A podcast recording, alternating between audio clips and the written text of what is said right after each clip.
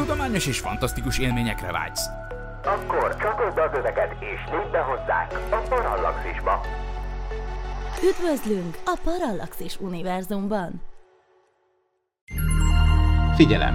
A műsorban spoilerek bukkanhatnak fel. 12 éven aluliak számára nem ajánlott. Az MD Média bemutatja.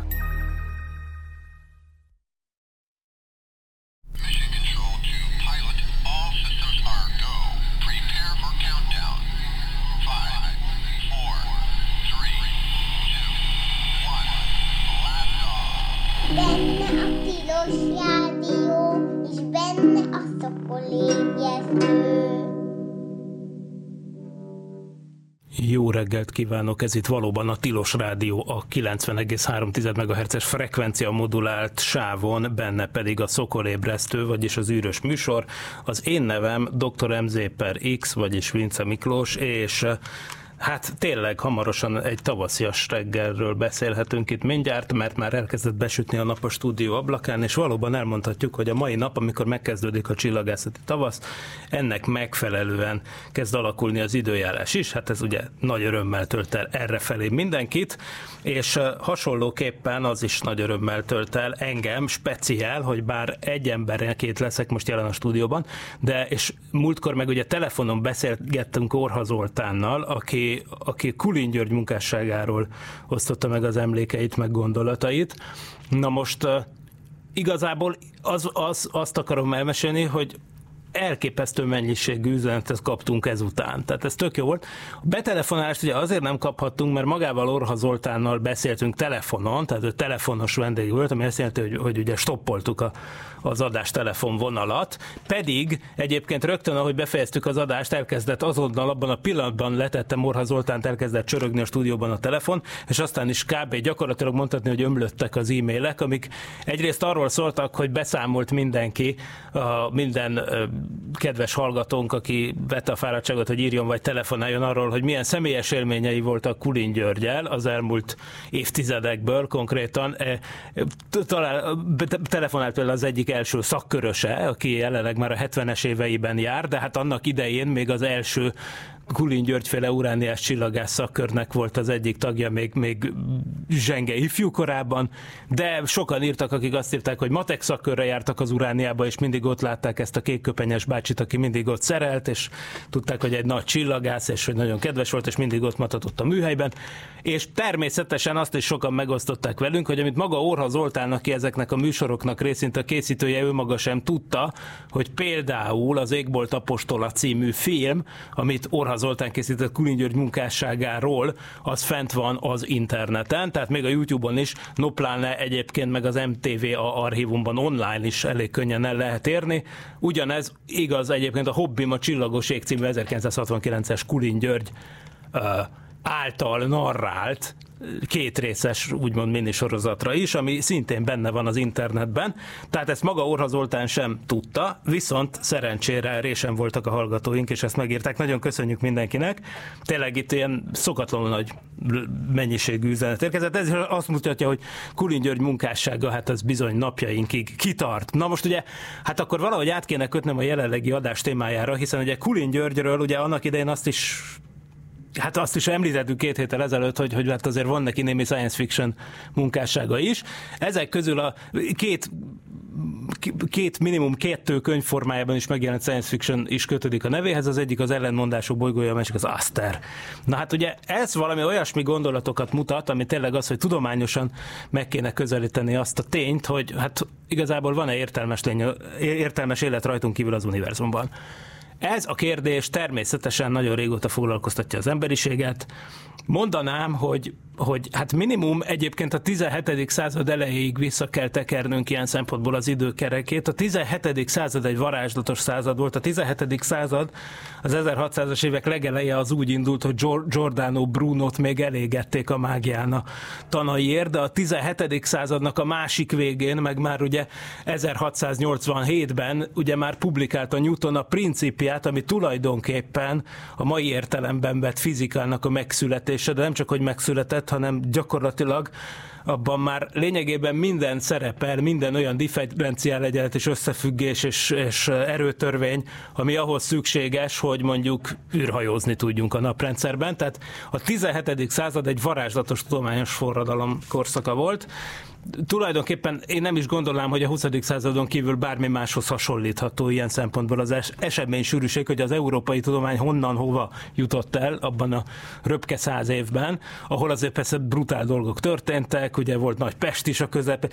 Például egyébként pont az 1666-os Pestisnek köszönhető amúgy például az emlegetett Newton munkásságának egy tekintélyes része, mert ugye ahogy az, ahogy azt köztudott, ugye az volt a sztori, hogy 1665-66-ban Uh, hát uh, ugye az volt, hogy a Cambridge Egyetemet bezárták, tehát gyakorlatilag karanténban volt a, a társaság, ami azt jelenti, hogy nem volt oktatás, és mindenki otthon gondolkodhatott, és hát ezt a Newton ki is használta arra, hogy hát a gravitáció törvénytől az optikáig mindent kitaláljon, és ráadásul még a differenciális integrál számítást is kidolgozza hozzá, mert hát anélkül nem megy.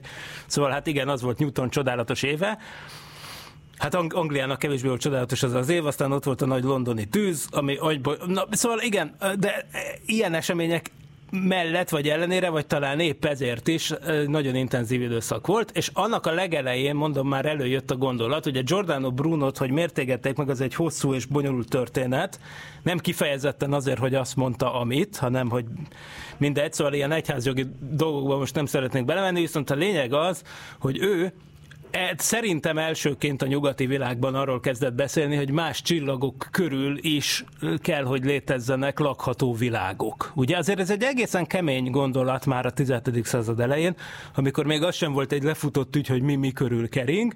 Giordano Bruno konkrétan arról filozofálgat ekkor, ugye egy szerzetesről beszélünk egyébként, arról filozofálgat, hogy hát tele van az ég csillaggal, milliónyi van belőlük, és hát nyilván az univerzum az nem csak azért van itt, hogy nekünk tessék, ugye, mint ahogy a Zsoltál írja, hogy, hogy, hogy micsoda az ember, hogy gondod van rá, ugye, tehát, hogy, hogy, hogy kicsit túlméretezetnek tűnik az univerzum ahhoz, hogy ilyen kis porszemnyi lények legyenek a közepén, és, és érdekes, hogy ezt a Giordano Bruno hihetetlen jól megérzi már egy olyan korszakban, amikor egyébként eh, még abszolút divatban van a földközéppontú világkép. Na már most eh, ő azonban pont ezt veti föl, hogy hát akkor ott bizonyára ott is vannak valahol értelmes lények, hiszen kb. az univerzum túl nagy lenne ahhoz, hogy ilyen kevés lényre ilyen pici porszemnyi lényekre, mint amik mi vagyunk, erre elpocsékolódjon.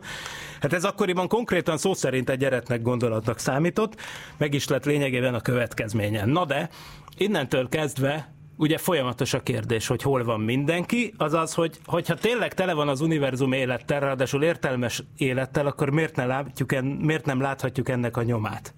Bár ezt Giordano Bruno már megkérdezte, de mégis ezt a, ezt a kérdést, ezt egyébként hát manapság leginkább Enrico Fermihez kötik, és ezt a felvetést, hogy jó-jó, de hogyha az univerzum tele van értelmes élettel, ami egy egyenes következménye volna tulajdonképpen pont annak a, a filozófiai váltásnak, amit kopernikuszi elvnek is hívnak, amit ugye valamennyire már Kopernikus kapizsgálta, hogy nem, nem mi vagyunk a világ közepe, és hát Giordano Bruno tényleg már eljutott oda, hogy azt mondja, hogy hát mi lehet, hogy csak egy átlagos hely vagyunk a világban. És ha egy átlagos hely vagyunk a világban, akkor mindenhol máshol is kell, hogy legyen élet. Most ha mindenhol máshol is kell, hogy legyen élet, akkor viszont illene, hogy ebből valamit lássunk, valahogy, bár messziről, bár ki tudja, de mégse látjuk. Giordano Bruno korábban ez még talán annyira nem keltett megütközést, hiszen akkor még egyáltalán nem volt lehetőség arra, hogy mondjuk rádióüzeneteket küldjünk a csillagközi térbe, vagy akár űrhajózzunk, de amint ezek a lehetőségek a 20. században már elkezdtek felsejleni a horizonton, egyre inkább elkezdte zavarni az embereket, hogy oké, okay, oké, okay, de akkor miért nem látunk ebből mindeddig semmit? Tehát, hogyha, hogyha igaz a Kopernikuszi elv, mi nem vagyunk egy különleges hely, és ha nem vagyunk egy különleges helyen, akkor talán az sem egy különleges történet, hogy mi értelmes lények lettünk, akkor valószínűleg máshol is kell, hogy legyenek értelmes lények. Akik, ha már mi tudunk űrhajózni, vagy már majdnem tudunk olyan jól űrhajózni, akkor ők valószínűleg miért ne tudnának egyik másik már sokkal régebb óta űrhajózni, és akkor viszont miért nincsenek itt, vagy miért nem halljuk a jeleiket. És hát ugye ennek a modern megfogalmazása tulajdonképpen, hát Giordano Bruno után mondjuk egy, egy laza ki, ki, 350 évvel igazából nem mástól származik, mint Enrico Fermitől. Ugye itt volt ez a nevezetes alkalom, amikor 1950-ben Enrico Fermi, a híres olasz származású, de hát akkor már Amerikába költözött kísérleti fizikus, akinek ugye alapvető szerepe volt például a, hát egyrészt a nyilván részecske fizikában sok mindenben, nagyon sok mindenben, vagy statisztikus fizikában, tehát tényleg egy fantasztikus ember volt, természetesen meg is kapta ennek megfelelően a Nobel-díját, de, de az amerikai atombomba kifejlesztésében, illetve hát az amerikai atombombához uránt dúsító reaktor megalkotásában Enrico Ferminek természetesen elkerülhetetlen, megkerülhetetlen fontos szerepe volt.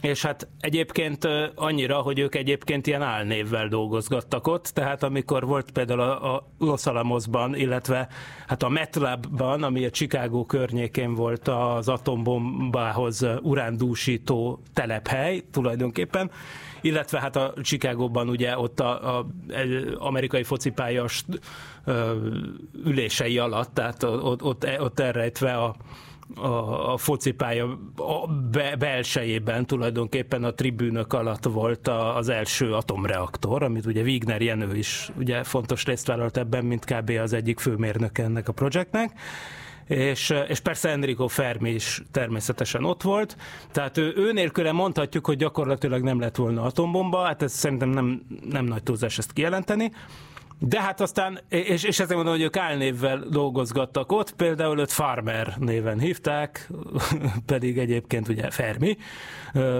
Egyébként hasonlóan például, mit tudom én, amikor Niels Bohr látogatott, ők, őt, őt Nicholas Baker álnéven futtatták, tehát mindegy, szóval hát ez persze értető. A lényeg az, hogy ott volt ez a Enrico Fermi, vagyis hát Los Alamosban Farmer, és már amikor már vége volt az atombomba fejlesztésnek, már, akkor már azért némileg lassabb tempót vett a dolog. Persze azért a hidrogénbombán még akkor is dolgoztak, tehát például Teller Rede, ott maradt Los Alamosban dolgozni egy ideig még, és dolgoztak ezen a szuperbombán, és Enrico Fermi is rendszeresen odajárogatott Los Alamosban, még a háború után is, hogy asszisztálja ezt a fejlesztési projektet, és ennek keretében 1950-ben történt ez az ominózus beszélgetés valamikor nyáron, hogy, hogy hát Fermi éppen Los Alamosban volt, és elmentek Teller Edével, illetve Herbert Yorkkal, aki szintén egy ilyen fizikus volt, elmentek mentek oda sé, ebédelni Los Alamosba, a kantinba. Hozzájuk csatlakozott egyébként Emil Konopinski nevű fizikus is, tehát egy ilyen szép nemzetközi, lényegében menekültekből és egy amerikaiból álló fizikus bagázs, akik éppen a hidrogénbomba fejlesztése miatt gyűltek össze, szóval ők elmentek kajálni. És hát akkor szóba kerültek az aktuális témák. Például az, hogy 1950. május 20-án a New Yorker újságban megjelent egy jó kis karikatúra, amit egy Ellen Dunn nevű, hát akkoriban igen népszerű rajzoló sketchelt föl, amiben az látható, hogy földön kívüli lények egy, egy ilyen repülő csészajba viszik be a New Yorki kukákat, mert ugye akkoriban egy nagy rejtély volt azon a nyáron, az uborka szezonban, hogy New York városában eltünedeztek a szemetes kukák, és hát hogyha eltünedeztek a szemetes kukák, akkor mi lehet ennek az oka?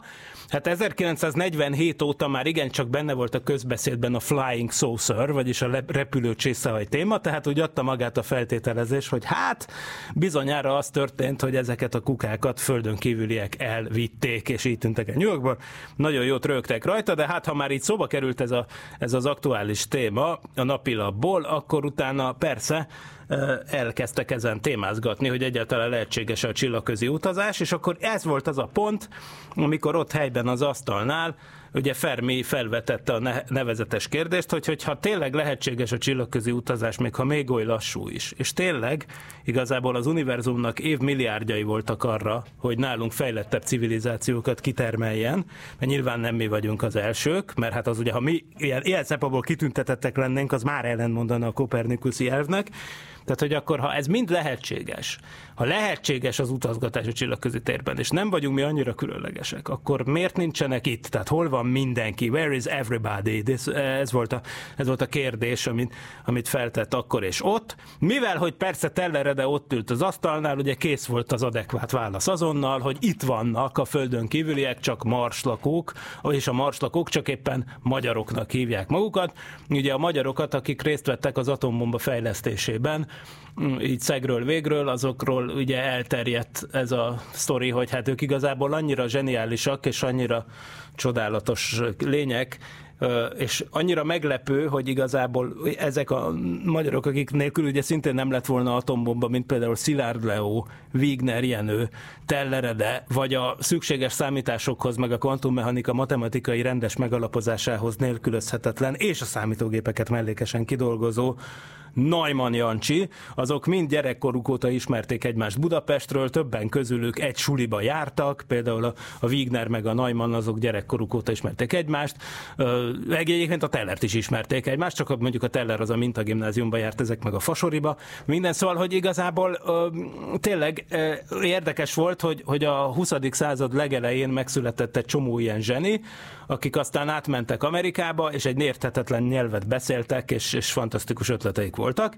hogy hamarosan el is terjedt róluk, hogy ők igazából nem magyarok, hanem a marslakók, és, és hát úgy álcázzák magukat, hogy ezt a fedő sztorit találták ki, hogy ők tulajdonképpen magyarok és, és ez, ez, igazából ezzel próbálják magyarázni azt, hogy hát a földön kívüliek még nem tudták teljes tökéletességgel és a legadekvátabb kiejtéssel elsajátítani az angol nyelvet, úgyhogy ezt a fedősztorit találták ki, hogy ezek magyarok. Tehát a, most, a Fermi paradoxonra az a válasz, hogy, hogy a, a földön kívüliek valójában itt vannak, és magyaroknak hívják magukat. Na persze ezt leszámítva azért más lehetőségek is fölvetődtek, és hát innentől kezdve tényleg erre a paradoxonra nem sikerült adekvát választ találni, amennyiben elfogadjuk azt a feltételezést, hogy nem, nincsenek itt. Na most tudom, hogy ez egyébként nem egy triviális kérdés, főleg ha úgy kiterjesztjük a kérdést, hogy nincsenek és nem is voltak itt. Tehát az az állítás, hogy földön kívüli eh, intelligencia jelenleg nincs a föld közelében például, vagy nem volt itt valamikor a múltban, az természetesen rengeteg tudományos és kevésbé tudományos feltételezést szült. Most nézzük csak például például a múltbeli jelenlétükre vonatkozóan szeretném felhívni a tisztelt hallgatóság figyelmét arra a szokolébresztő adásra, aminek az volt a címe, hogy, hogy űrrégészet, vagy valami ilyesmi. Tehát ott Hát valami ilyesmi, igen, igen. Nem tudom pontosan, sajnos nyomok a naprendszerben, vagy valami ilyesmi. Tehát uh, itt erről már beszéltem, hogy, hogy bizony egyáltalán nem egy ördögtől való feltételezés, például az, hogy korábbi látogatások nyomai után kutassunk. A naprendszerben vannak furcsán viselkedő objektumok. A Föld az speciál pont egy nem ideális hely ezen nyomok keresésére, mert a Földön ugye van erózió, szél, víz, mindenféle, tehát hogyha valaki mondjuk egy milliárd évvel ezelőtt letett volna egy olyan monolitot, mint amit a 2001 űrödűszejában láttunk, akkor valószínűleg mostanra az már egy teljesen alaktalan érctömeg lenne valahol a föld mélyén. Tehát ugye nyilván ez, ez, ez probléma. Tehát szoktam mondani, hogy ha a dinoszauruszok építettek volna egy New York méretű metropoliszt, akkor a vasból, acélból, vagy akármi, tehát abból semmi nem maradt volna mostanra. Például tudom én, egy szubdukciós zónában eltűnt volna a föld mélyében, és hát ott lenne most egy nagy érctelepként lehetne beazonosítani. Egy, egy elég, elég necces kérdés, egy ilyen változó bolygón több tízmillió, no pláne több százmillió éves idős kellene nyomokat ö, keresni, aztán egy megint egy másik csapda ebben, ami persze szintén teljes mértékben nem tudománytalan, csak nagyon könnyű mégis a tudománytalanság vékony jegére átlépni, amit sokan meg is tesznek, hogy, hogy hát vajon az, amikor már volt civilizáció, de még ködösek az emlékek, mondjuk szájhagyomány útján vagy agyaktáblákon őrzöttek meg ilyen mitoszok, akkor például azok tekinthetők-e úgy, hogy valamiféle földön kívüli behatást ról tanúskodnak. Hát ugye érdekes dolog, hogy kb. mindenhol az van, hogy az istenek az égben laknak. Ugye, hogy ez például miért van? Hát erre persze elképzelhetőek sima a természetes magyarázatok, meg eléggé egzotikus magyarázatok, magyarázatok is. Hát az utóbbi egzotikus magyarázatokra természetesen példából rengeteg van. Itt vannak az Erik von Deniken féle tudománytalan próbálkozások, viszont például az, hogy, hogy minden, minden, minden létező mitoszban és minden furcsább alakú romban, vagy akár természetes alakzatban, mint hogy ez a Deniken esete a bazaltorgonákkal például jól példázza, tehát hogy, hogy minden kb. mindent kicsit is szabályosnak tűnő dologban földön kívüli behatást látott, minden furcsább istenábrázolásban űrhajósokat vizionált, tehát nyilván persze ő egy svájci szállodaigazgató hobbi régészkedő ember, valószínűleg persze neki jól felfogott érdeke volt, hogy mindig újabb és újabb szenzációs könyveket publikáljon. Na most azért ennek kevés a tudományos alapja, amivel kb. lejáratódott az ötlet, de attól még az ötlet nem rossz. Tehát egészen komoly kutatók, például a 60-as években Carl Sagan, a Cornell Egyetemről a legendás amerikai csillagász, és a Shklovsky nevű ö, szovjet csillagász közösen írtak egy könyvet, vagyis igazából a Sklovsky írt egy könyvet, és a Szegen aztán azt jelentősen kibővítette, amikor Amerikában megjelent, aztán összevetették, és lelevelezték a dolgot anélkül, hogy személyesen találkoztak volna, mert a Sklovsky-t nem nagyon engedték ki nyugatra. Tehát ők úgy összehoztak egy könyvet, a Carl Sagan meg a Sklovsky, ami kb. egy legendás könyv azóta is ebben a témában. Szerencsére nekem is megvan, Köszönhetően Werner Norbi állandó szakértő barátomnak, nagy köszönet, megvan az Intelligent Life in the Universe, tehát Intelligens Élet az Univerzumban című könyv, amelyben egy egzotikus fejezetében, amúgy azt pont a Szegen írta, azt boncolgatja, hogy vajon milyen ö, beavatkozás történet lenne az, amit például megtalálhatnánk egy ilyen eredet mitoszban. Tehát, hogy ugye az, hogy a jó, az Istenek jönnek és, és meg, mindenkit megbüntetnek, meg mit tudom én, micsoda, az, azt ő nem nagyon tartja valószínűnek, meg hogy ide jönnének gyarmatosítani, és mindenkit szolgasorsba hajtanak, tehát az ilyen jellegű történeteket valószínűleg nem tartja a Carl úgy, hogy ez egy realisztikus találkozást leíró történet, de azt mondja, hogy például, hogyha van egy olyan mitosz, amiben az van, hogy jönnek valamiféle istenszerű lények, akik tanítanak valamit, aztán elmennek, az például olyasmi, ami, amit akár úgy is lehet interpretálni, hogy valami ilyesmire utal, és akkor azt találja egyébként, hogy a, hogy a sumér eredet mitoszban vannak ilyen történetek, hogy a vízből kijönnek valami furcsa lények, megtanítanak mindenféle nagyon fontos dolgot az embereknek, aztán elmennek és még szerepelnek benne mindenféle repülőeszközök is, és akkor erre mondja a Carl Sagan, hogy hát ez azért, ez nem tudomány, de azért, hát nézzük meg, azért ez, ez a történet olyan, hogy ez majdnem, ez majdnem utalhat valami olyasmire. Még egyszer, természetesen ez bármi lehet. Ez nem az, amire azt mondjuk, hogy tudomány, még maga Carl Sagan sem ment el odáig, hogy azt mondja, hogy ez bármi komolyra utal. Én csak azt akarom mondani, hogy azért vegyük figyelembe, hogy azt nem tudjuk teljes bizonyossággal kijelenteni, hogy valóban az elmúlt ezer, no néhány millió évben nem járt erre senki. Ezért javasoltam egyébként, meg javasolták többen az űrrégészetes adásban azt a koncepciót, hogy a Holdon kell maradványok után kutatni, mert a Holdon nincs az az emlegetett erózió, lemeztektonika, stb. stb. Természetesen ott is vannak roncsoló hatások bőven, tehát a nagy kozmikus sugárzás, meg az iszonyatos hőingadozás azért ott is eldarabolja a dolgot dolgokat, de legalább nem temetődik be a felszín alá. Tehát például, hogyha valaki 10 millió évvel ezelőtt egy űrszondát rápottyantott a holdra, akkor abból lényegesen több maradhat meg ott, mint itt. Úgyhogy Persze, ma már ez lehetséges lenne, és vannak is ilyen projektek, amik azt célozzák, hogy térképezzük fel a holdat. Hát nem ezért, hanem amúgy is ott a Lunar Reconnaissance Orbiter című nevű holdszonda, ami egy méteresnél jobb felbontású képeket készít a hold felszínéről.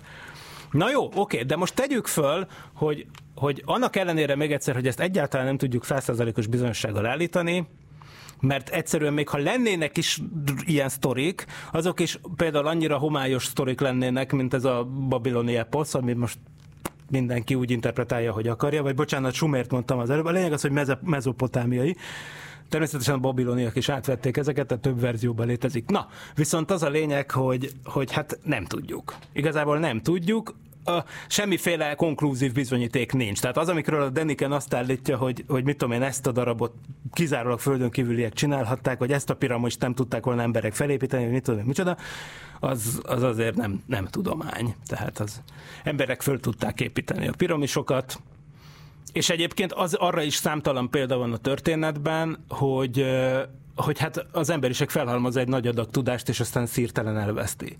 Tehát az, az a magyarázat, hogy mondjuk a középkorban nem tudtak volna olyan piramist építeni, az egyrészt szerintem nem igaz, mert aki a Notre Dame-ot meg tudja építeni, az egy, az egy nagy kőkupacot is meg tud építeni, ha akar, még akkor is, ha tök szabályos. Másrészt rengeteg olyan sztori van tényleg, hogy az emberiség felhalmoz egy nagy adag tudást, és hirtelen elvész. Hogyha elmegyünk az Aquincumi Múzeumba például, akkor láthatjuk itt a Óbudán, hogy hát a rómaiak olyan polgárvárosban laktak, ahol padlófűtés volt, meg ilyen helyek. Most, hogyha ezt összevetjük azzal, hogy akár csak az én mondjuk dédszüleim generációi a milyen körülmények között élt 2000 évvel későbbi Magyarországon, akkor, akkor azt láthatjuk, hogy közelébe se voltak annak az életszínvonalnak sok szempontból. És aztán ugye ezeknek vannak összeomlások, amikor hihetetlen sebességgel elvész a tudás. Gondoljunk arra, amikor leégett az alexandriai könyvtár, az egy máig kiheverhetetlen kultúr sok tulajdonképpen, olyan mennyiségű tudás veszett el, amit csak felbecsülni tudunk, hogy a görög, görögök mindent csinálnak, csak néha előtúrnak a régészek ilyen, ilyen finom mechanikai szerkezeteket, mint az antikütera szerkezet, ami lényegében egy, egy, egy óramű, óramű amit a ókori görögök csináltak, és hát akkor megdöbbenünk rajta, hogy ja, nem is gondoltuk volna, hogy a 17. század előtt erre bárki képes volt. De ebből nem következik, hogy azt az űrből pottyantották ide. Tehát ez, ez nem így van. Sajnos úgy látszik ez a dolgok rendje és módja. Lassan felépülő tudás hihetetlen gyorsan el tud veszni. Szóval ez, erre jó, ha vigyázunk. Na oké, okay, szóval ennek ellenére azt kell, hogy mondjuk, hogy semmi nem utal arra, hogy jártak itt, de hogyha jártak volna itt, arra sem volna egyértelmű bizonyíték. Na jó, oké, de uh, nézzük meg, hogy a tudományos boncolgatás ennek a Fermi paradoxonnak ez milyen út, útvonalat vett, és hát ugye itt akkor nyilván nem lehet elmenni a Drake formula kérdése mellett. Francis Drake, az amerikai csillagász, aki, aki Hát aztán ausztrális, tehát, de, de konkrétan 1961 novemberében Greenbankben volt, amikor az Amerikai Tudományos Akadémiának volt egy zárt körű tanácskozása, és Francis Drake a, aki a bizottságot vezette, aminek pont a Drake paradoxon megvitatása volt, vagy bocsánat, a, a Fermi paradoxonnak a megvitatása volt a témája, ahhoz, hogy hát rendszerezze a diskur, diskurzust, tulajdonképpen, hogy az aznapi megbeszélés programját rendszerbe foglalja, felírta a táblára azt az egyenletet, amit hát sokan a 20. század egyik legismertebb és tehát legnagyobb hatású egyenletének tekintenek, ami a Drake formula, ami igazából egy sokat vitatott vitatott összefüggés, de nem is úgy tekintendő, mint egy fizikai vagy egy szociológiai törvény, hanem, vagy törvényszerűség, hanem inkább mint egyfajta rendező elv, és mint ilyen az annyira hasznos, hogy azóta is gyakorlatilag minden a témával foglalkozó tudományos könyv lényegében ezzel indít, vagy hát legalábbis valahol az első-második fejezet környékén előfordul. Ez lényegében nem más, mint egy olyan matematikai szorzat alakba felírt egyenlet, ami feltételes valószínűségek szorzataként tárgyalja azt, hogy milyen, milyen mennyiség, hány darab civilizáció létezhet egy adott térrészen belül egy idejűleg, ami technikai civilizáció. Adott térrész alatt mondjuk a galaxist szokás érteni, például a tejútrendszert, amiben élünk, ugye mi egy lapos korongalakú spirálgalaxisban lakunk, annak is valahol a külső, külső háromnegyedénél, ott valahol ott félúton, olyan izé, provinciális területen, egy kicsit félreeső zugban egy tök átlagos csillag, egy G2 színképosztályú úgynevezett sárga törpe körül keringünk mi, ugye ez a nap, és hát a, mi itt lakunk. Ebben a galaxisban egyébként nagyjából 100 milliárd csillag van, aminek a tekintélyes része egyébként ma már tudjuk, ugye a Frank Drake, Francis Drake idejében még nem, nem tudtuk, hogy vagy bocsánat, igazából azt mondtam az előbb, hogy Francis Drake, de igazából őt, mindenkit Frank, ő, őt mindenki Frank Drake-nek hívja, hogy ne keverjük össze ugye a nagy izével, kalózzal és fo, fosztogató hajós kapitányjal, aki ugye az elsők között kerülte meg a világot, tehát a Magellán után ő vezette az első földet megkerülő expedíciót, ő ugye nagyon hatékonyan fosztogatott annak idején, úgyhogy ő, ő és a legénysége túl is élte a föld megkerülését. Ugye a Magellán esetében ez nem mondható el, mert talán a legénységnek egy-két tagja jött vissza a kerülés után. A Francis Drake az nagyon sikeresen és effektíven fosztogatott. Ugye, uh, igen, Na, oké, okay. az volt a Francis Drake, ezért aztán a csillagászra inkább a Frank Drake néven hivatkozunk, nem mintha kortársak lettek volna, de hát ne keverjük őket össze. Na, szóval a Frank Drake féle formula az lényegében feltételes valószínűségek szorzata. Mit jelent ez? Vagy gyakoriságok szorzata? Ugye feltételes valószínűség az, hogy ha holnap szép idő lesz, akkor ha szép idő lesz, akkor mondjuk fél, 50% valószínűséggel kimegyek sétálni a parkba, de 50%-os valószínűséggel otthon maradok. De mindez csak akkor érvényes, hogyha ugye már teljesül az alapfeltétel, ami az, hogy szép idő lesz. Aminek ugye szintén magának is van egy valószínűsége. Tehát végül is annak a valószínűsége, hogy kimegyek a parkba sétálni, az két független dolognak a szorzataként írható fel. Egyik az, hogy szép idő lesz, a másik pedig az, hogy éppen, mit tudom én, fejt vagy írás dobok, miután szép idő lesz, és el akarom dönteni, hogy én kimegyek-e sétálni, akkor 50% esélye van. Nyilván annak az esélye, hogy ténylegesen kimegyek a parkba, az egyrészt a szép időnek és az 50%-nak a szorzata. Jó, tehát nem az van, hogy 50% eséllyel megyek ki a parkba, hanem, hanem öt, hanem kevesebb, hiszen ugye annak is van egy igen nagy valószínűsége, hogy nem lesz szép idő. Tehát ilyen, ilyen értelemben kell, lehet azt mondani, hogy valaminek a bekövetkezési valószínűségét, ami független eseményekből áll, azt ilyen feltételes valószínűségek szorzataként lehet felírni. Minden podcastünk kizárólag a támogatóink által a közösség erejének köszönhetően készülhet el. Lép be az univerzumunk színes világába, és légy a támogatónk patreon.com per parallaxis. Na és akkor nézzük, hogy itt mit, mit, mit vésett fel a táblára 1961. novemberében Frank Drake uh, Greenbankben. Azt mondja, hogy az adott a galaxisban egyidejileg létező technikailag civil, létező civilizációk száma az egyrészt nyilván egyenesen arányos a kérdéses térrészben levő csillagok számával. Erre mondtam, hogy ez a tejútrendszer esetében nagyságrendileg olyan 100 milliárd. Utána ezt meg kell szorozni azzal az arányszámmal, ami megmondja, hogy közülük hány rendelkezik bolygórendszerrel. Ez egészen olyasmi volt, amiről a közelmúltig, mondjuk néhány évtizeddel ezelőttig még csak legvadabb becslések léteztek. Ugye Giordano Bruno azt mondta, hogy nyilván minden csillagnak van, vannak bolygórendszerei, bolygók keringenek körülöttük, de aztán a 19. század, 20. század fordulóján amikor végül is azt hitték, hogy a bolygók rendszer, bolygórendszerek keletkezéséhez az kell, hogy a csillagok közel elhaladjanak egymás mellett, akkor uh, valamiért ez, ez volt akkoriban a terv, a uralkodó elmélet, akkor nyilván azt mondták, hogy hú, ez valószínűleg ez egy elég ritka dolog, mert ez tényleg elég ritka, hogy egy szinte teljesen üres univerzumban ahol azért felnézzük az éjszakát, azt, az, akkor látjuk hogy sokkal több terület sötét, mint ahány csillagot látunk. Tehát, tehát, hogy egy ilyen, tehát igazából igen kicsi az esélye annak, hogy két csillag annyira közel elrepüljön egymástól, hogy úgy fröccsenjen ki egyikről a másikra az anyag, hogy bolygórendszer alakuljon ki. Tehát amíg azt hitték, hogy így jönnek létre a naprendszerek, addig azt mondták, hogy hát meglehetően kicsi az esélye annak, hogy naprendszerek jönnek létre, vagyis bolygók más csillagok körül. Ma már szerencsére tudjuk, hogy ez nem így van, hanem gyakorlatilag Hát szinte minden csillagnak vannak bolygói.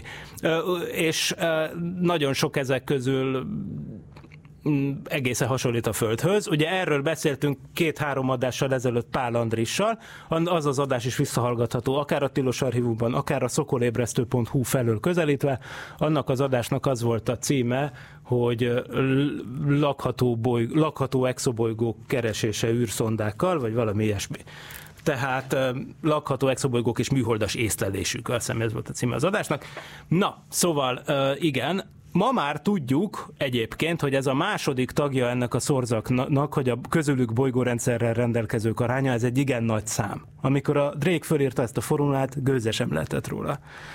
Aztán azt meg kell szorozni azzal, hogy a lakható bolygók átlagos száma egy-egy bolygórendszerben. Tehát figyeljük, megint az, hogyha, a, hogyha van e közül valamennyinek hogy hívják ja, a bolygója, akkor abból a bolygó rendszerből azért a legtöbb bolygó az nem lesz az élet számára alkalmas. Ugye az Andrissal lamentáltunk ezen, hogy mennyire értelmes vagy értelmetlen a lakható zóna kérdése.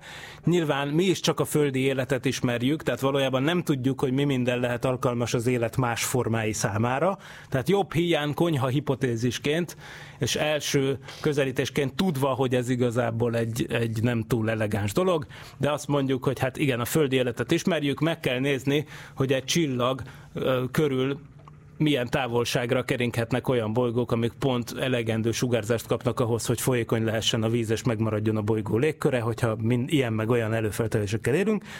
Szerencsére erről is kijött, hogy egyébként meglepően sok. Tehát erről is beszélgettünk pár Andrissal, annak ellenére, hogy konkrétan olyan bolygó rendszert, mint a naprendszer, tehát egy második naprendszert technikailag nem tudunk jelenleg igazából jól megfigyelni, mert hát egyszerűen azért, mert ugye van az, hogy a Föld az egy nap alatt kerüli meg például a napot.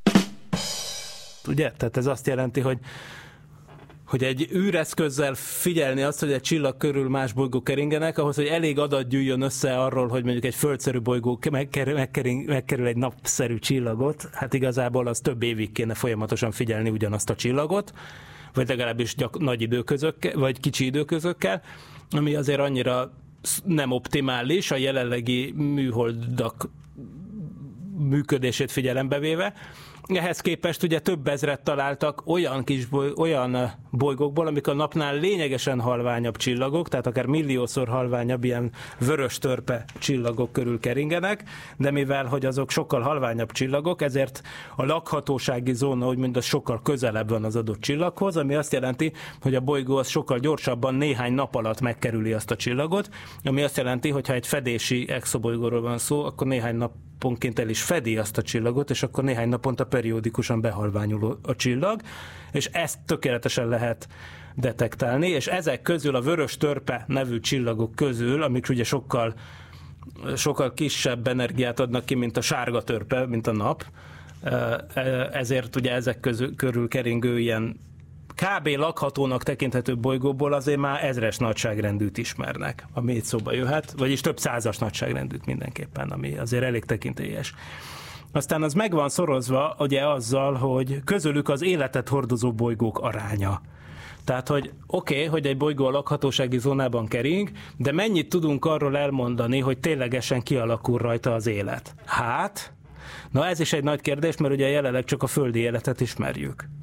Itt ugye arról van szó, hogy azt tudjuk, hogy a Földön relatíve hamar megjelent az élet, ezt onnan tudjuk, hogy a legősibb életnyomok azok olyan 3,5 milliárd évnél régebbiek, miközben tudjuk, hogy a naprendszer az 4,6 milliárd éves. Tehát a, a, már egy milliárd éve létezett még csak a Föld, a, amikor már biztosan tudjuk, hogy igencsak burjánzott rajta az élet. Ugye ott vannak ezek a stromatolit nevű életnyomok, amik igazából nyomfosszíliának tekinthetők, tehát ilyen kék moszatszerű kis e, egysejtű élőlényeknek a telep, telepeiből, megkövült telepeiből, vagy hát az anyagcsere termékeikből lerakodnak olyan jellegzetes struktúrák, amik geológiai, tehát biológiai, nem biológiai folyamatokkal megmagyarázhatatlanok, ezek a stromatolitok. Ezek, ezek miatt a közetalakzatok miatt tudjuk, hogy már 3,5 milliárd éve, sőt, azt hiszem a legrégebbi életnyom az 3,8 milliárd éves, amit ismerünk jelenleg. Például Ausztráliában lehet ilyen stromatolitokat igen gyakran találni, amik jól mutatják, hogy az élet ennyire régi. Egyébként ez egy jól látható nyoma az ősi életnek, tehát például a mostani marsjárók, a, például a Perseverance, kutatási tervének egyik fontos része, hogy hát nézegessük a közleteket, hogy látunk-e olyan alakúakat, amik úgy néznek ki, mint ezek a stromatolitok, hiszen azok ősi életnyomok, és amúgy ugyanabban az időszakban a Marson is lehetett élet. Na, de a Földön tudjuk, hogy volt, viszont azt is tudjuk, hogy a sokkal bonyolultabb élet, ami már ilyen több sejtű lények, amik már tényleg ilyen vázakkal rendelkeznek, amik már egyértelműbb kövületeket hagynak maguk után, ö, olyan lények, azok a kambriumban jelentek meg, ami nagyjából azt mondhatod, hogy a fél milliárd évvel ezelőtt. Tehát a, a, bár a földi élet három és fél milliárd éves, de lényegében valahogy csak a legutolsó fél milliárd évben indult be úgy Isten igazából, és az, hogy a szárazföldre kiköltözött az élet, és ezzel egyébként átformálta a földi légkör összetételét, úgyhogy az feldúsult oxigénben, az még későbbre tehető. Tehát vegyük észre, hogy körülbelül ma nagyságrendileg a naprendszer és a Föld keletkezése óta eltelt időnek csak a 10%-ában van ilyen fejlettebb, érts több sejtű, magasabb rendű élet a Földön, és a jó ég tudja, hogy ott mi történt. Tehát bár abból, hogy köz, korán megjelent az élet, abból azt is gondolhatjuk, az egysejtű élet, hogy az kb. úgy elég gyakori, hiszen hogyha azt vesszük, hogy időben ilyen hamar megtörtént, akkor annak, hogy, hogy bármilyen meglepő is, meg bármennyire adhoknak tűnik, hogy úgymond véletlenszerűen létrejön egy önmagát reprodukáló molekula, vagy makromolekula, ami tulajdonképpen egy replikátornak tekinthető, ahonnan már ugye beindulhat az élet. Tehát egy, egy olyan pici szerkezet, ami saját magáról másolatokat készít, ilyen molekuláris szerkezet, ugye az onnan indíthatjuk az evolúciót, hogyha ez megvan, amíg ez magától nem jön létre, addig ugye nehéz az helyzet, de az az érdekes, hogy kb. egy milliárd év elég volt ahhoz, hogy ez már tudja, hogy megtörténjen. Tehát valószínűleg kevesebb is mondjuk, mit tudom én, mondjuk az, hogy fél milliárd év elég volt ahhoz, hogy, hogy megjelenjen az élet. Ebből akár azt is gondolhatnánk, hogy ez eléggé általános. Valójában azonban nem tudjuk, viszont azt látjuk, hogy a fejlettebb élet megjelenéséig még így is baromi sok időnek kellett megtörténnie, és megint csak nem tudjuk, hogy itt igazából mi volt a trigger. Hogy volt-e ott valami ilyen lavinaszerű megszaladás, vagy volt-e valami spéci esemény, ami beindította ezt a Cambrian Explosion, kambriumi robbanás nevű valamit. Na de menjünk tovább, mert ez még mindig csak az, hogy vannak ilyen háromkaréjú ősrákok, meg mit tudom én micsodák, ezek még nem fognak űrhajózni. Úgyhogy igen, az életet hordozók száma, közülük az értelmes lényeket hordozó bolygók aránya. Tehát megint csak azzal a feltételes valószínűséggel kell beszoroznunk, hogy ha kialakul az élet, akkor abból lesz értelmes élet. Itt megint azt lehet mondani, hogy az elmúlt félmilliárd évből igazából nem nagyon tudunk mást, mint, mint magunkat.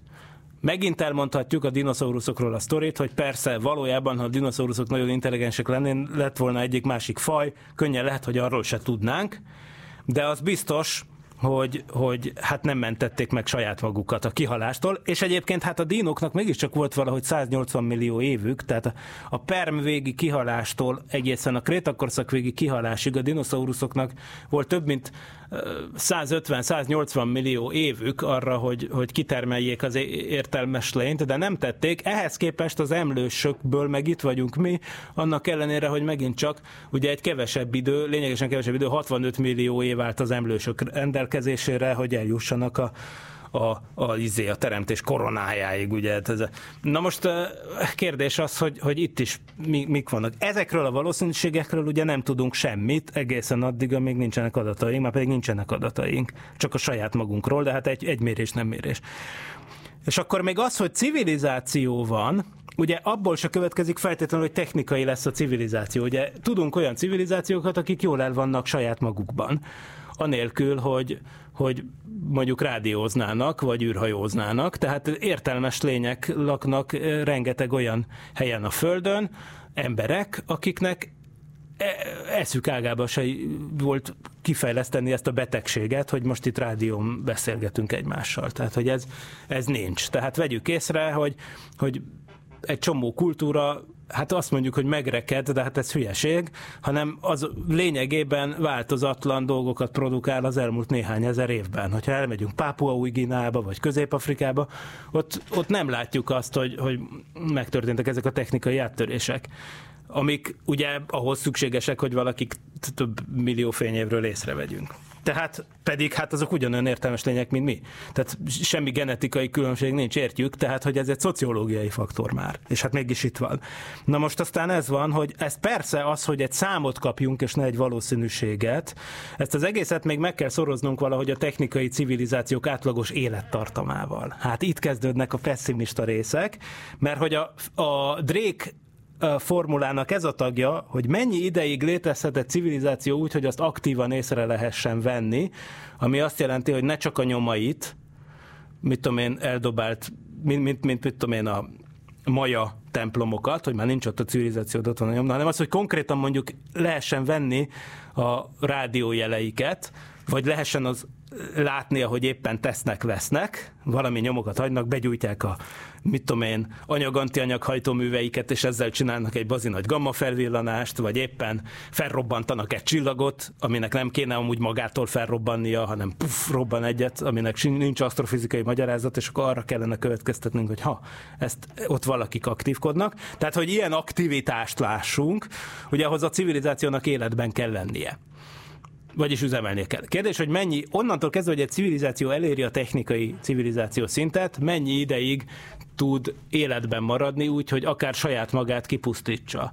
No, vagyis, hogy ne pusztítsa ki. Tehát ez ugye nem lehetünk annyira nagyon optimisták, hogyha belegondolunk, hogy rádiózni a 19. század végén kezdtünk el, tehát onnantól kezdve vagyunk mondjuk hallhatóak az űrből, vagy láthatóak, és Hát mondjuk a 1962-re már eljutottunk a kubai rakétaválságig, ahol igazából a Khrushchev meg a Kennedy uh, tulajdonképpen szerencsés megbeszéléseinek köszönhető kis túlzással, hogy elkerültük ugye a nukleáris sarmageddont, amikor, mit tudom én, jött volna egy akkor a nukleáris háború, amiből utána hát nem az, hogy meghalt volna az emberiség, de hát hogy lehet, hogy fel, fel, feltethető, hogy a technikai civilizációságunk az visszarodjant volna néhány évszázadot. Tehát, hogy, hogy, hogy igen.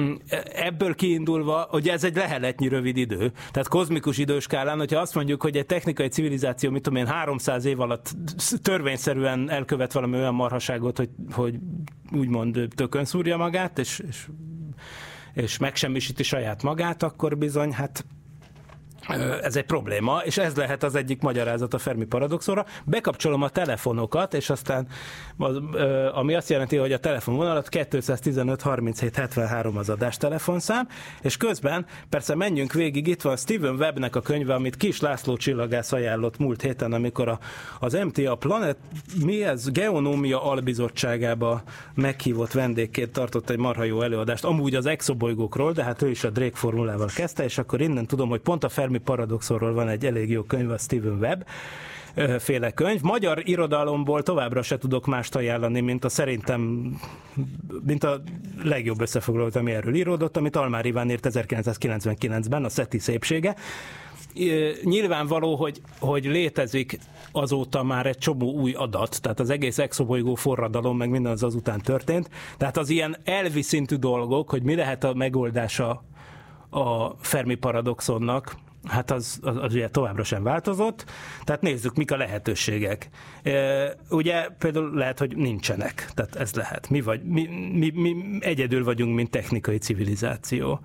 És akkor nézzük, mik a lehetőségek. Hát lehet, hogy igazából azért nincsenek itt, mondjuk azért nincsenek itt az űrhajóikkal, mert a csillagközi repülés lehetetlen. Tehát valami fizikai törvénybe ütközik.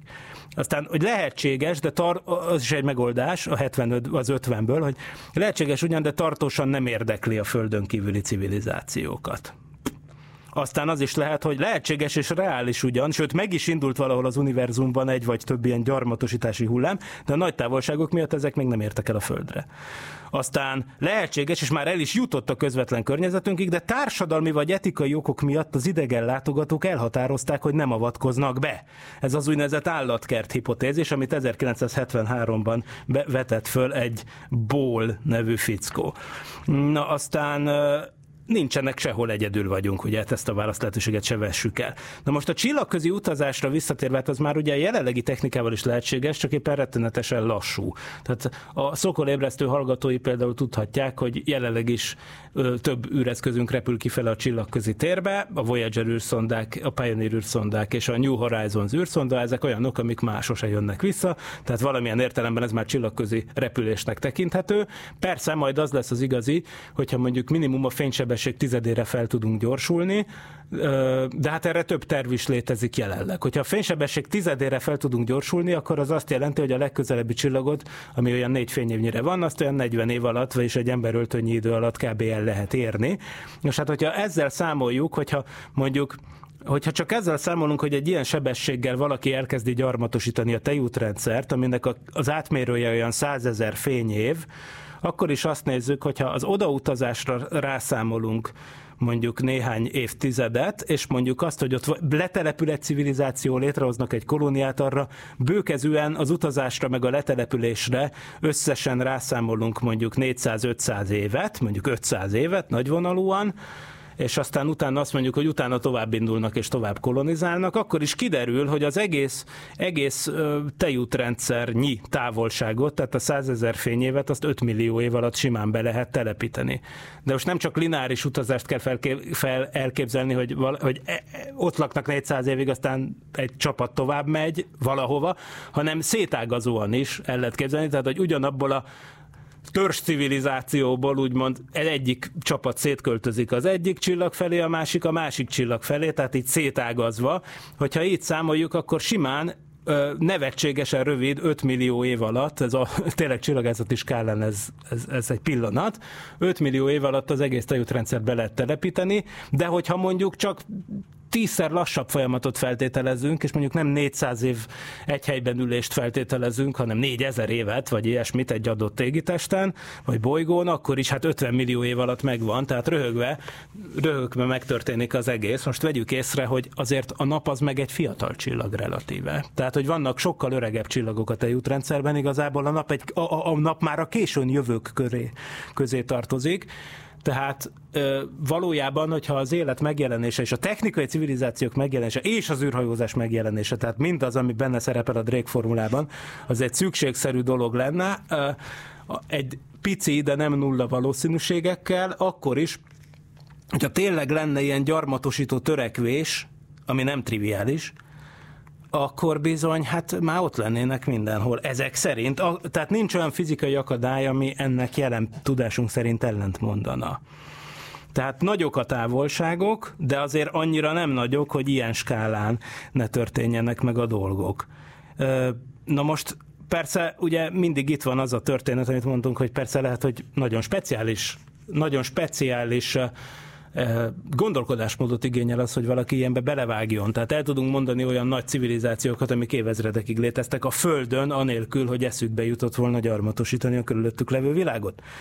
És most akkor nem arra gondolok, hogy az ilyen ö, kvázi paleolit jellegű civilizációk, akik ö, élnek mondjuk az Amazonas erdőkben, akik még nem találkoztak európaiakkal például, tehát nem rájuk gondolok, hanem konkrétan arra gondolok, hogy, hogy például Kína, amiről egyébként a Tilos Rádiónak a következő műsora fog szólni, a Be-Water, ugye, az, az pont ellent fog ennek mondani, de például Almár Iván a könyvében a kínai civilizációt hozza fel arra példaként, hogy hát az ők, azért ők nagyon sokáig meg voltak ám gyarmatosítás nélkül. Tehát, hogy a lényegében a legrégebbi folyamatosan létező civilizáció a Földön, a történetének csak igen rövid időszakaiban volt e- erősen expanzív. A történetének a nagy részében mondja egy csillagász, tehát nem egy sinológus, befelé forduló civilizáció volt, annak ellenére, hogy csodálatos tudományos technikai vizéket, forradalmakat hoztak létre.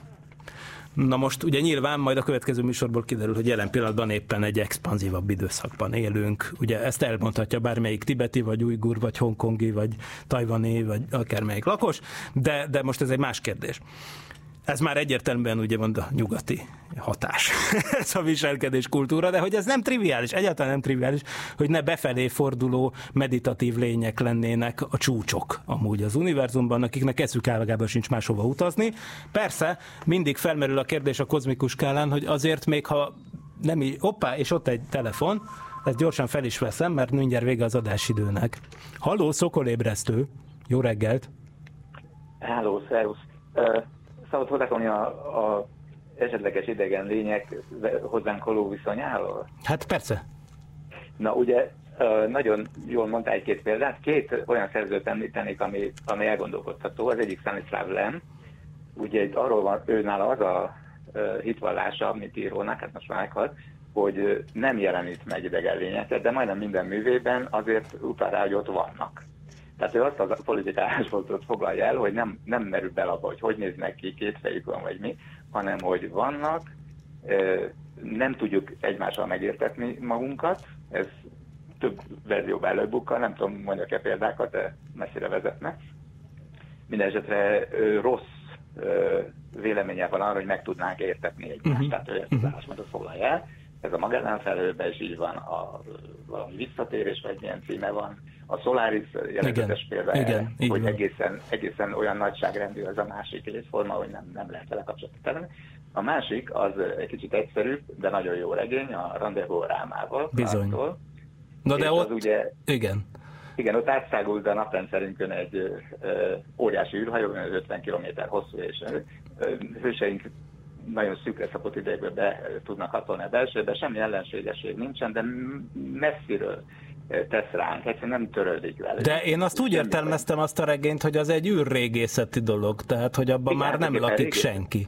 Csak Ö, nem, Ugye? Én a, úgy- az eredmény az volt, hogy egy, igen, majdnem, hogy halott, de Aha. minden ilyen esetben, amikor egy nap közelébe ér egy csillag, az energiát vesz Ja. pályát módosít. Ah, Mert ezt, ezt észlelték, hogy szándékosan úgy módosítja Igen. a pályát, hogy Erről jól belemerüljön nap. Igen. Igen, és energiát gyűjt, és utána elmegy. Igen. És ráadásul bent valami nem, nem volt idejük kikutatni, de egy- egyfajta evolúció zajlik. Tehát minden egy- egyes ilyen esetben pár millió éveként kerül egy naphoz, de láthatóan szándékosan megy oda, ott energiagyűjtés lejátszik magában egy evolúciót, valamilyen szerves, van egy tenger is, például nagy víz terület van, uh-huh. és előjönnek élőlények, láthatóan változnak, harcolnak egymással, de várható, hogy amikor elhagy a naprendszer, kiül minden, és megfagy minden, és nem halnak meg, hanem valami új állapotban uh-huh. élednek majd föl. Uh-huh. Tehát ez egy nagyon új elgondolás, de csatlakozva az előbbi téma, az, az a lényeg, hogy mi velünk nem törődnek. Pedig Igen, igen, ez az állatkert hipotézisre Igen, hajaz. ez annak egy Vagy a hangya Nagyon- hipotézis inkább, hogy, hogy azt mondjuk, hogy mi se hajolunk le foglalkozni a hangyákkal, meg beszélgetni velük, mert annyival fejlettebbek vagyunk, hogy vize. Igen. Ja. Még egy érdekes dolog, hogy múltkor a Vernéről beszéltél, és az ő holdutazására, az nagyon aranyos volt, de ott most csak ehhez csatlakozva azt emelem ki, hogy milyen érdekes, hogy Verne, akinek nagyon nagy volt a fantáziája, és nem tartotta vissza magát, azt nem lépte meg, hogy ott a Igen, űrhajósok holdlakók. lássanak Igen. Igen. holdlakót. Igen, Még csak így van. Valami romokat se lát. Így van, ez csodálatos. Pedig Pedig, tudjuk, annyira adta ahol- volna magát. A Wells Igen, ugyanakkor ír ilyeneket ugyanabban a korszakban, és ő meg Igen, nem. igen. Igen, ez nagyon jó. Köszönöm szépen. Na, hát ez nagyon, na, nagyon jó gondolatok. Véget ért amúgy az adásidőnk, de azért Igen, még igen. talán egy-két percet Sziasztok, rápakolok a végére. Köszönöm szépen. A, mint mindig nagyon jó és informatív hozzászólást. Még annyit, hogy persze az állatkert hipotézis az az, hogy hát itt vannak és nem akarnak beavatkozni, mint hogy mi sem akarunk egy természetvédelmi területbe belerongyolni, és hogy ezért a nálunk annyival fejlettebb civilizációk direkt úgy csinálnak, mintha itt se lennének, nem küldenek ki rádiójelet, stb. stb. Ez az 1973-ban felvetett zoo, vagyis állat, állatkert hi- hipotézis. Ugye erre mondja azt például Almár Iván, hogy, hogy hát hogy az állatkert hipotézissel az a probléma, hogy már az eleve kétségesnek tűnik, hogy olyan jól szervezett legyen körülöttünk az univerzumnak a potenciálisan sok-sok civilizációja, hogy évmilliárdokig ki tudnak tartani egy ilyen karantén helyzetben, hogy, hogy ne, ne avatkozzanak be, mert ez azt feltételezné, hogy a távoli társadalmak folyamatosan összedolgoznak. A megállapodások szerint élnek évmilliárdokon keresztül, és ez egy kicsit mesterkértnek tűnik, és persze van ennek egy nagyon, egy brutálabb verziója, a, a, ugye hát a, egy ijesztő verzió, bár logikai probléma nincs vele, amely szerint nem az van, hogy a civilizációk feltétlenül elpusztítják magukat, mint hogy ezt sugaltam itt a kubai rakétaválság kapcsán, vagy akár a jelenlegi nukleáris fenyegetőzéseket is mondhattam volna, hanem, hanem az, hogy hát hogy elképzelhető egy olyan forgatókönyv, hogy bizonyos technikai szint elérése után minden új civilizáció elpusztul, mert van egy uralkodó, idegengyűlölő fejlett faj, ami oda megy és letapossa.